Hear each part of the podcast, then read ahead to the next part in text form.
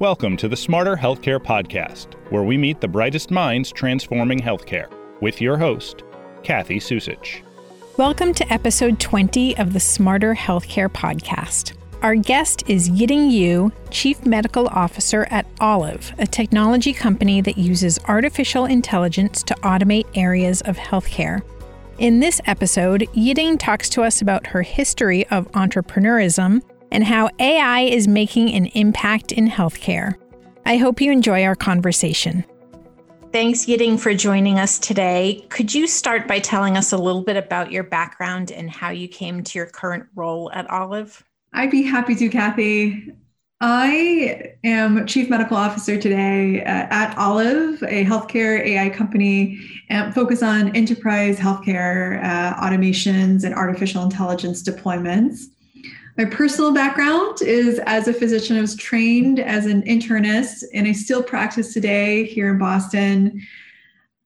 How I got onto the entrepreneurial tech route, I think I was always a kid, one of those kids who loved technology. Built websites when I was growing up in middle school and high school. And then I launched my first company when I was my first, you know, investor bank company uh, when I was um, in uh, residency. So during my training, and that was a company called Twiage that accelerated communications between first responders and hospitals, so we could treat patients with heart attacks and strokes really quickly. You know, scaled that company, led the company as CEO and then once I got the entrepreneurial bug, just kept on focusing on healthcare tech. Ended up joining a company called Verata Health, which was focused on using AI to solve prior authorizations in healthcare. Was chief medical officer at that company, ran multiple departments, uh, payer relationships, marketing, as well as all of our customer operations.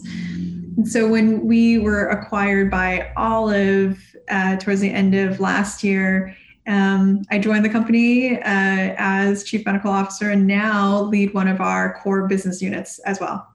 And you have a long history of being involved in entrepreneurial ventures, as you just told us. What drives your desire to innovate? I, I love that question because I I actually think a lot about why I do what I do and is is my current day to day, my current responsibilities reflective of what I want to do because I think making sure that your life and your career is what you want to be doing is a very active endeavor. Um, it's it's a never ending journey. And when I was growing up, whenever I thought about what do I want to be when I grew up, I always told myself I wanted to be a doctor because I wanted to help other people. And I still love being a doctor because of that but I my my itch for innovation though is more of a impatience or a frustration with things that I think are just stupid. Because why I just don't understand the why of why some things exist. Why does it require a fax to send records between two hospitals? Why? That just seems um, absolutely ridiculous in this modern age. That needs to be fixed when I was younger, I, I studied economics in college, even though I was a pre med. And the reason why I loved economics was because I thought of it as a discipline that focused on that that tried to understand incentives and human behaviors in setting up institutions uh, that could foster either catastrophic improvements or catastrophic you know um, a harm to our society. And i i always viewed that as a really powerful tool. How do we create uh, systems? How do we incentivize people? How do we structure markets to bring out the best to bring out the outcome that we want to see? Um, uh, and I, I, find that really powerful. So I love waking up every day thinking about, wow, there's a problem I want to solve and I can solve it. So that's really how I think about innovation. I, I don't think about it as, you know, cool tech or, um, you know, are you going to be the future Elon Musk of uh, of any industry? I think of it as, is there a problem that you want to solve, and are you passionate about solving it? And I'm I'm just too uh, annoyed by what I think are inconveniences and stupid things and wasteful things. And that's why I come to work every day. It's because I think it's wasteful. And so I've got to fix it. That's great. Now, if we look back at the last year or so, what do you think are some of the lessons learned from the pandemic regarding innovation? So to the point, you know, I was making earlier about aligning incentives, I think that one of the things I um, I think we all saw, especially in healthcare, was how quickly a healthcare system can adapt with the right motivation. So we've, you know, telehealth would be, you know, the best example of this. And I'm not the first one to say it, but I launched telehealth for my health system uh, years back. I was chief innovation engineer for a $2 billion health system in Boston. And that was 2015. We launched uh, telemedicine services for our patients. And we tried to roll it out, we were trying it early. And it always had some volume, but not a lot. Not a lot of patients really took it on. It was not the first thing we offered to our patients, too. It was difficult to have my nurses triage a patient to telehealth um, because it wasn't our core business model. Then the pandemic hit. We couldn't see our patients in person, and suddenly people are using FaceTime to uh, talk with their doctors. I mean, if there's a will, there's a way. And clearly, before now, the will wasn't strong enough. I think the second thing, though, is is not that it's not that patients were interested in telehealth, but that you have to align incentives. So the moment that insurance companies said we will reimburse telehealth like a regular visit, um, it'll be covered for all of our patients. That that did it. You know, the problem with telehealth before was sometimes it wasn't covered. It was reimbursed at a third of what a regular office visit was. So basically, you're saying and telling doctors, well, I don't really think this is important. There's no real incentive for you to stand up a telehealth business. Um, so, do you think doctors were doing it? Of course, they're not. So, the moment you align incentives, people can move really quickly, and I I think that's I think that's like actually a really positive thing. It just shows us that if we put you know uh, money where our mouth is, we can actually really deliver some amazing outcomes um, and really accelerate innovation. Now, tell us a little bit about Olive and how you're leveraging AI to impact different areas of healthcare. We are thinking about this question every day. So, a Olive was built as an AI platform tailor made for healthcare. We also design and deploy AI as a service. So AI can be really daunting for many hospitals. I mean, they have uh, a you know uh, IT teams, but they probably don't have AI engineers, and probably are never going to invest in the AI engineers that Google and Microsoft and Olive uh, all have. We have hundreds of employees, all dedicated to building AI. So uh, we're thinking, how can we just provide AI that's turnkey that can deliver real outcomes for hospitals and providers right away? And it took us many years to figure that out. That, that was not just something that we said, oh, we, this is so easy, we can just do it. We as a company tried for years to understand how do you make a system that's turnkey. But today we've created that platform. We it's a combination of many different types of ai because i think ai is just a catch-all term but there's many different flavors of it. So for example we're able to build what i would call simple automations uh, robotic process automation bots. These automate simple activities that humans might do today. They replicate clicks, they replicate tasks, and they're not very intelligent, um, but uh, they can do them and they can do them really, really fast. On top of those, we've created the entire system to learn from each other. So, you know, imagine that I help one hospital um, automate claim statusing for one of their payers. Well, guess what? Maybe another hospital in the same state or the state over also has to do the same activity, just with a slightly different set of payers. When Olive builds it for one hospital, when we deploy one Olive, all of our olives learn across the entire network. And today, Olive is live at 46 states, uh, over 700 hospitals. And so every single innovation benefits all the hospitals on our network. And we think that's really important, like how we're just delivering scale over and over.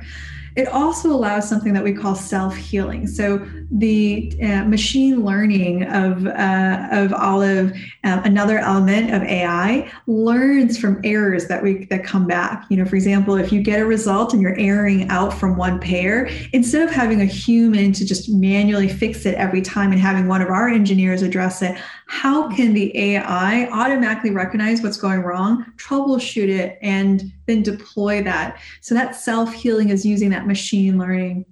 And then we also have natural language processing technology, natural language understanding to do really complex stuff like AI clinical reviews. That's when Olive will actually read through 13 to 18 months of clinical documents in a chart match it to medical necessity criteria from a health insurance company and say this patient has met medical necessity. That's incredibly difficult to do. It's exactly what nurses at a health insurance company you know are paid to do. They sift through documents. They look for clinical content. We're training our ai to do the same so that you know for a health plan or even for a provider organization they can free up their valuable nurses for patient care and true human uh, interventions and not use their nurse time just to scour the chart. We scour the chart for them. We present it to you know the clinical or support staff and we you know eliminate 80% of the work so we think of AI as uh, a full uh, stream of work, and it goes from you know automations and revenue cycle to clinical reviews, all the way to possible clinical workflows that um, with all with all of all of which are built to help everyone in healthcare work at the top of their license.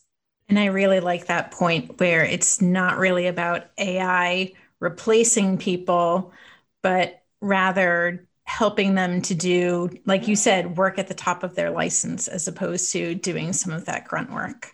Absolutely, a hundred percent. There's so much valuable work that I, as a physician, should be doing, that my nurses should be doing. And unfortunately, today, so much of our daily lives are for documentation, coding, recording. When you look at this, every time they do a study, um, almost half of a clinician's time today is in front of a computer, not with a patient. And if you think about how much you pay, you know, a physician, how much money goes into uh, investing in the education of a clinician, only for them to sit behind a computer 40% of their day, like that is really not making the most use of your most valuable asset in healthcare and i think that's that's the absolute best way of unleashing. I, I, don't think of it as you know replacing anyone. I think about unleashing people to do what they really uh, were trained to do and and get the busy work out of that. Now we've heard a lot about the promise of ai in healthcare and you also earlier talked about some of the challenges with AI in healthcare, like hospitals not necessarily having the staff to support it. Do you think the healthcare system is ready to fully leverage the capabilities of AI?